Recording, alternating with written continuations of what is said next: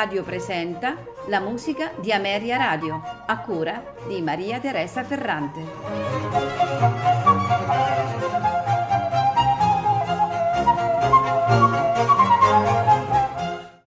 Buonasera e benvenuti alla musica di Ameria Radio. Questa sera in programma sei concerti di Johann David Heineken. Contemporaneo di Johann Sebastian Bach, fu eh, un musicista che lavorò nella corte di Dresda tra il 1720 e il 1730. Dobbiamo dire che oltre ad essere un compositore inventivo, Heineken era anche un noto teorico ed è molto famoso il suo trattato eh, per basso continuo, anche allora eh, ampiamente ammirato.